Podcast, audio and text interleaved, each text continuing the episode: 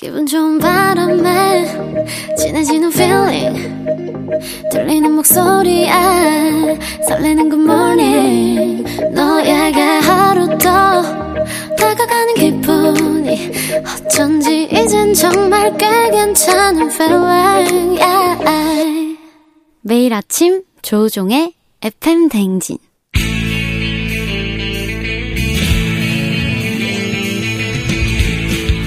살아가면서 사자 들어가는 가족은 꼭 필요하다고 하죠. 의사, 판사, 변호사. 다른 건 없어도 우리에게 의사는 있습니다. FM댕진의 의사 가족, 닥터 패밀리.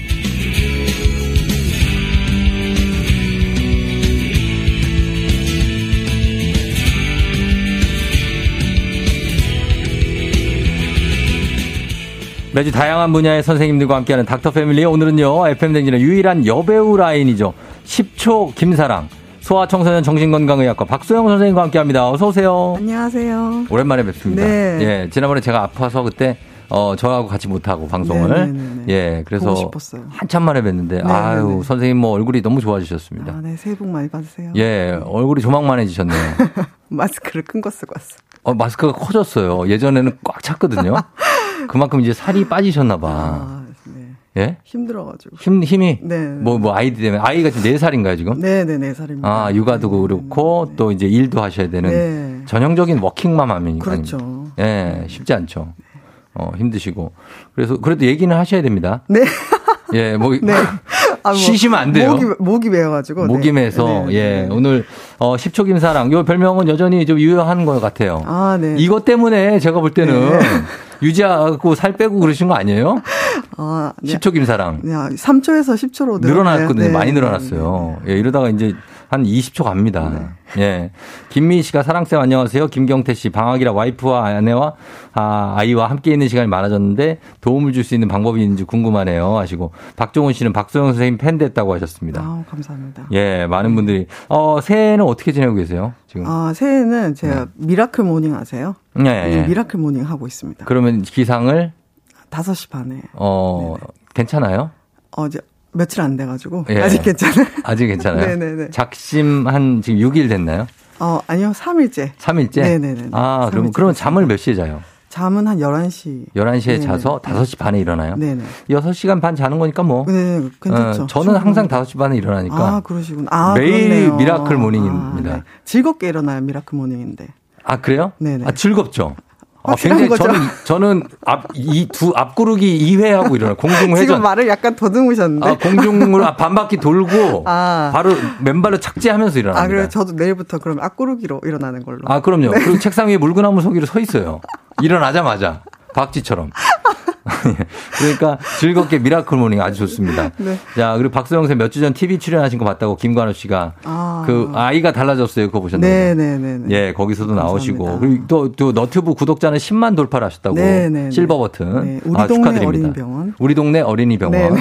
요거로 들어오셔서 구독, 좋아요. 네. 그리고 알람 설정. 네네네. 부탁 좀 드리겠습니다. 네. 예, 그렇게 가지고 어, 그 오늘은 영유아를 키우는 우리 부모님들의 육아 고민 Q&A로 한번 가볼게요. 네. 예, 그래서 우리 애는 왜 이럴까 아이들 심리도 들여다보고 부모들의 대처 방안 고민 함께 해보도록 하겠습니다. 지금 선생님 아들이 있으신 거죠? 네. 네네 살. 네네. 예, 어때요? 애 이렇게 키우다 보면 내 마음대로 안 될 때도 많죠. 육아 아, 전문가라고 많죠. 해도. 네 네. 마음대로 안 될 때 많죠. 어, 그래요. 남들보다 그래도 조금 수월하다 하는 게 있으면 뭐가 있어요? 어, 일단은 그 이론이 있으니까 음. 이해가 쉽잖아요. 어. 네, 그래서 아, 왜 저러지 이런 건 별로 없는 것 같아요. 아, 네네. 그러니까 다 네. 이런 어떤 반응을 보였을 때, 어, 이거 나 아는 거야. 어, 그쵸? 어, 나 이거 아는 문제야.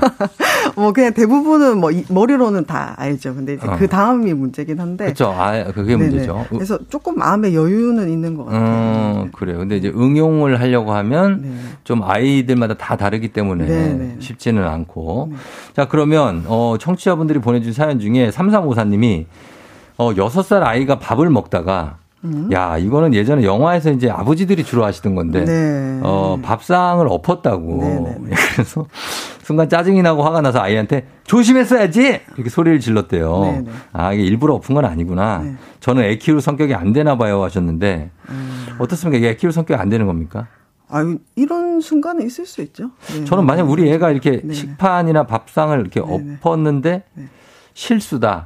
네. 그러면 이따 한 번은 이해해 줘야 되지 않습니까? 네, 네. 근데 이게 뭐 실수인 걸 알아도 그 상황에서 이제 엄마도 너무 당황하거나 혼내는 네, 분이 네. 대부분이죠. 네, 뭐 초조 좀 뭐 앞뒤 상황이 안 좋거나 이러면 이제 뭐 갑자기 이런 반응이 나올 수는 있을 것 같아요. 예, 예. 네. 그래요. 그래서 그러면은 아이들한테 이렇게 엄마 아빠가 약간은 부정적으로 조심했어야지. 아유, 너는 진짜 왜 그러니? 네. 막 이렇게 이런 감정을 보내는 게 아이들한테 어떤 영향이 있습니까? 좋지 않죠. 근데 아이고, 이제 그래요? 부정적인 감정 자체는 사실 부모도 있을 수는 있잖아요. 네. 음. 그래서 부모가 뭐 절대 화도 내서는 안 되고 음. 뭐안 좋은 감정도 가져서는 안 되고 이렇지는 않은데 그럼요. 그 감정을 어떻게 표현하느냐의 문제겠죠. 표현 어떻게? 네, 표현을 이렇게 갑작스럽게 네. 뭐 실수에 대해서 음. 굉장히 혼을 낸다든지 음. 아니 뭐 너는 도대체 왜 그러니 뭐 이런 거는 그 음. 아이 자체에 대한 가치를 폄하하는. 얘기잖아요. 예, 예. 그래서 이제 감정 표현을 하더라도 좀 아이한테 맞게 어. 어, 어, 표현을 하시는 게 중요하죠. 그러니까 아이가 느낄 때, 네. 아, 내가 이렇게 지적받 을 정도로 이런 걸 못하는 애구나. 네, 라고 네. 느끼는 게 제일 안 좋은 것 같아요. 그렇죠. 그리고 또 이게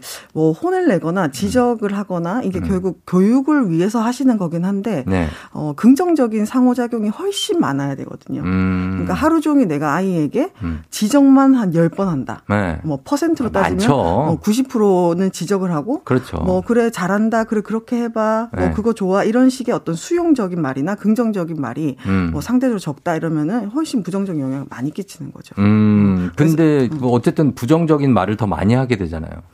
어, 안 하려고 노력을 해야 되는 안 거죠. 하려고 노력을 네, 해야 네. 되죠. 네, 좋은 거를 찾아가지고 계속 네. 하셔야 되고 나이가 아이들이 초등학교 가고 뭐 청소년 되고 하면 할수록 네. 이제 해야 될 것들에 대해서 얘기를 많이 하고 네. 지적을 하게 되고 네. 그 다음 거를 가르치게 되고 막 이렇게 되는데 음. 그러면 상호작용 자체가 네. 이렇게 좀 긍정적인 상호작용이 훨씬. 줄어들잖아요. 그러면은 사실 관계가 힘들어집니다. 근데 아이들이 칭찬받을 일보다는 칭찬받을 일 한 개 하면 네. 지적받을 일을 10개 해요. 근데 칭찬받는 일에 대한 기준이 높아서 그래요, 부모님이. 아, 그래요? 왜냐하면 당연하다고 생각하니까. 아. 밥을 정사, 정자세로 먹는 거, 뭐 어. 인사를 하는 거, 이런 것들이 되게 당연하다고 생각하니까 어. 칭찬할 거리가 눈에 안 보이는 거고, 아. 사실 우리나라 문화 자체가 그 칭찬에 약간 야, 인색하긴 칭찬 해요. 인색하죠. 어, 그래서 칭찬할 게 없다. 음. 뭐 제가 부모님들께도 여쭤보면은 우리 네. 애는 뭐, 뭐 게임 잘하는 거 말고는 칭찬할 게 없다. 어. 뭐 이런 말씀 하시는데 다 있거든요. 이제 어. 그거를 찾는 연습을 시작을 하셔야 되는 거죠. 아, 그런 거죠. 네네. 그냥 서 있을 때도, 야, 너는 되게 잘 서 있냐. 중심을 잘 잡는구나. 넌 어, 그럼- 균형 감각이 좋아. 어, 거, 어, 그렇게 거기서부터 어. 시작하셔도 돼요. 어, 이런. 네네. 근데 이제 뭔가 비, 찾아내야죠. 비꼬면 안 되고. 아, 비꼬면 안 되고. 네네네. 균형 감각이 좋아. 네. 그리고 이제 사실은 지적을 하는 것보다도 만약에 얘가 이제 시끄러운 애다, 아이다, 아이다 평소에. 네. 그러면 보통은 야, 너 조용히 좀 해. 조용히 좀 해. 넌 너무 시끄러워. 이렇게 하게 되 잖아요. 아, 근데 그렇죠. 이제 그거 말고 네. 조용히 있는 순간에 어. 아, 너 너무 조용해서 좋다. 아. 어, 너가 얌전히 있으니까 우리가 다 같이 얘기를 할 수 있어. 어. 이런 식으로 긍정적인 행동을 찾아내서 그 순간에 칭찬해 주시는 게 훨씬 좋습니다. 힘들다. 듣기만 해도. 그건 언제 찾아, 그거를. 아, 딱 근데- 그때 와 갖고, 어, 너 진짜 조용하다. 이렇게요? 너 잘 때 진짜 조용하다. 그건 빈정되는 거죠. 빈정되는 근데 거죠. 하다 보면 늘어요, 이게. 늘어요? 네, 하다 보면 늘어요. 음, 알겠습니다. 그래서 근데 부모님들도 사실 이런 거 하다가 사람이니까 짜증나고 본인 짜증을 못 이겨서 네. 화내는 분들도 많거든요. 네, 네, 네, 그렇죠. 그런 마음은 아이한테 표현하지 말고 자기 알아서 다스려야 됩니까? 그렇죠. 어, 내. 감정은 내가 다스리고 감정을 네. 쏟아내지 말고 전가하면 감정- 안 되죠. 네, 조절해가지고 음, 표현하죠. 조절해서.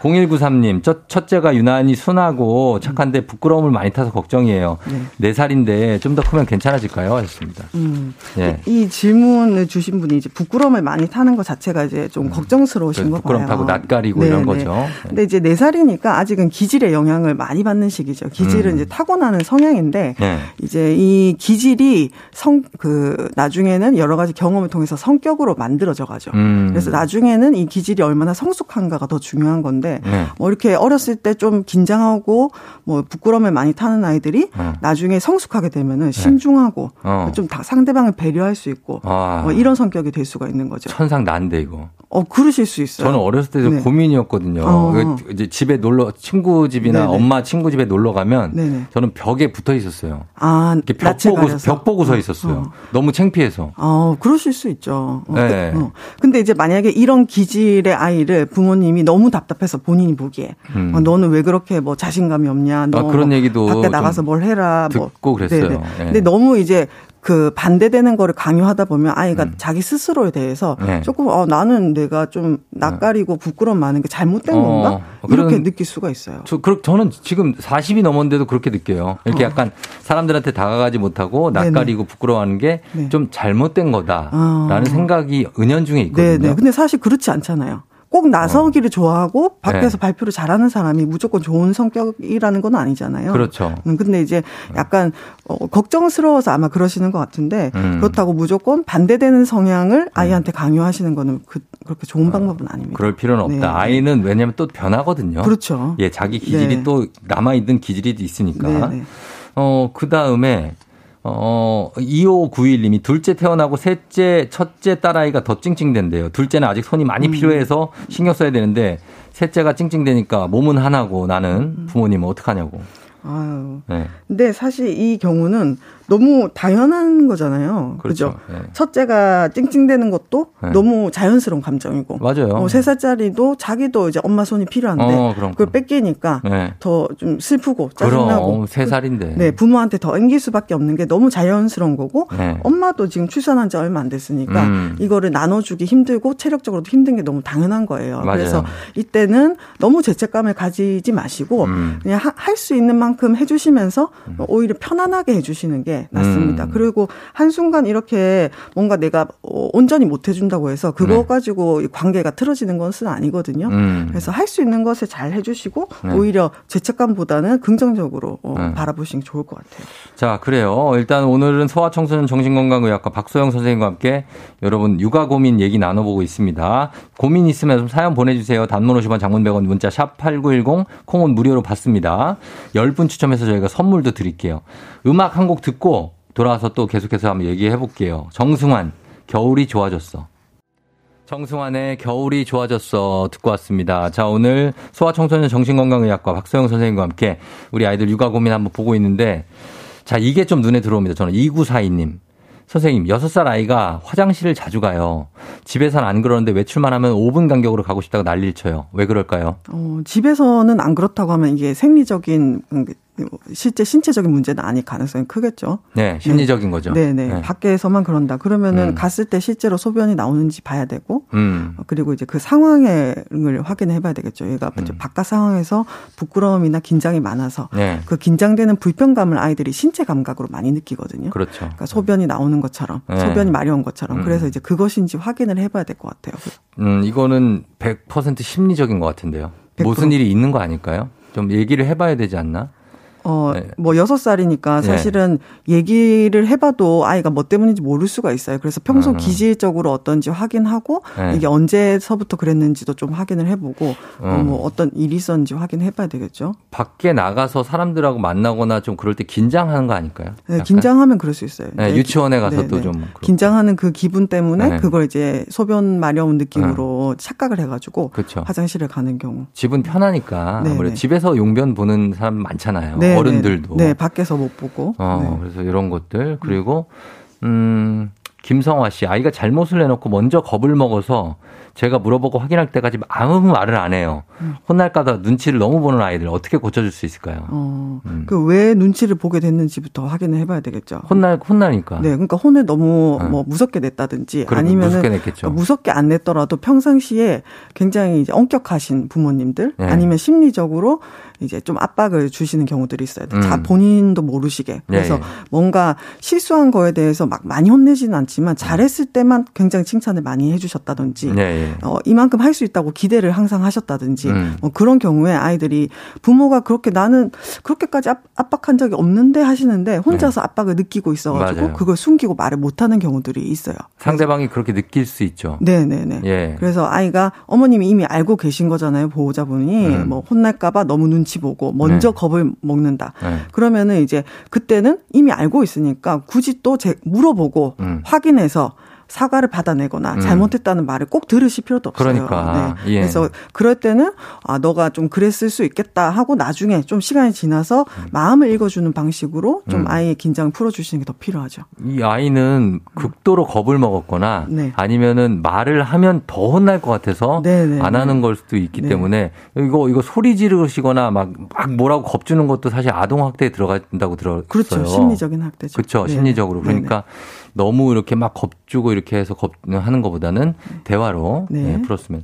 그리고 어 혼내는 거에 대한 얘기가 역시 고민이 많아요. 그러니까 음. 이게 우리가 혼을 내다 보니까 박종훈 씨가 동생이랑 싸움이 잦은 아이에게 혼을 낼때 음. 첫 아이만 혼내야 될지 아니면 둘 다 같이 혼내야 될지 모르겠다고 하셨습니다. 어. 네. 동생이랑 이제 갈등이 있을 때 사실 뭐 누구 일방적으로 누구만 잘못하는 경우는 그렇게 많지는 않거든요. 그렇죠. 서로 잘못이죠. 네. 근데 네. 이제 혼을 낼 때는 항상 서로 따로따로 해가지고 얘기를 좀 하셔야 돼요. 아, 따로 어, 불러서? 네, 따로따로. 어. 누구, 그러니까 둘째 앞에서 첫째를 혼낸다든지 어. 첫째 앞에서 둘째를 혼낸다든지 어. 뭐 이런 방식은 좋지 않고 아. 따로따로 좀 얘기를 들어보시는 게 필요할 것 같고 어. 그리고 이제 몇 살인지에 따라서 조금씩 다 다를 것 같긴 한데 네. 아이들이 이제 지속적으로 갈등이 있다고 하면은 음. 어, 이 갈등에 대해서 기본적인 규칙을 먼저 만드시는 게 필요하죠. 음. 그 이후에 혼내는 것은 사실 네. 이제 형제 자매 갈등에서 크게 도움이 안 되는 경우가 많아요. 어. 그러니까 뭐 부모님이 뭔가 이제 판결을 해주거나 그러신 분은 아니기 때문에 음. 음. 그냥 이제 만약에 갈등이 한두 번 있으면은 음.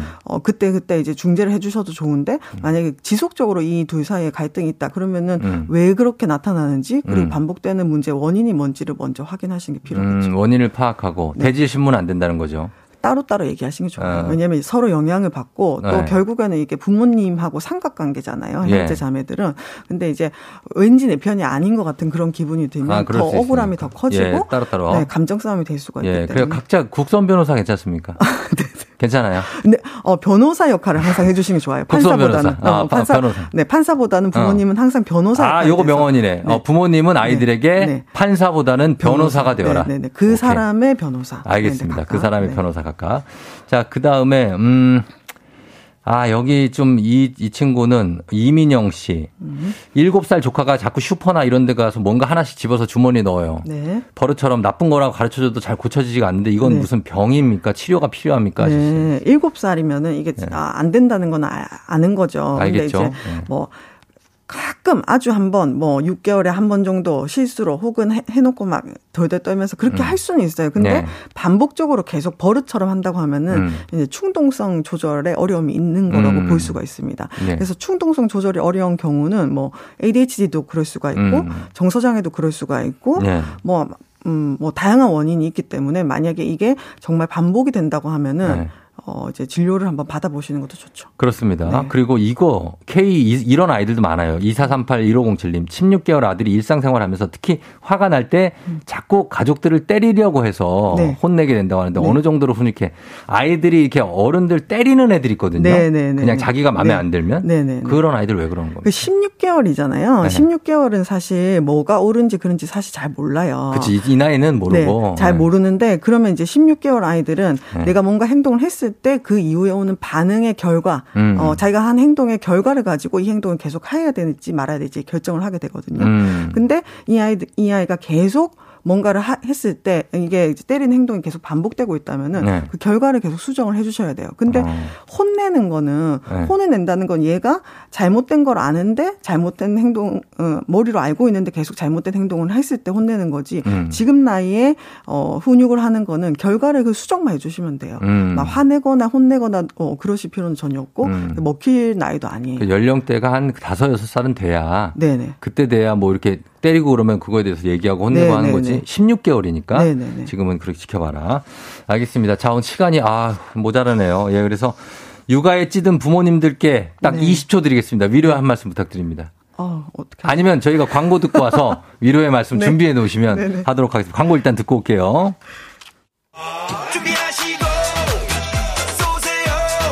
조우종의 FM 대행진 4부는 JW 생활건강 삼성증권과 함께합니다.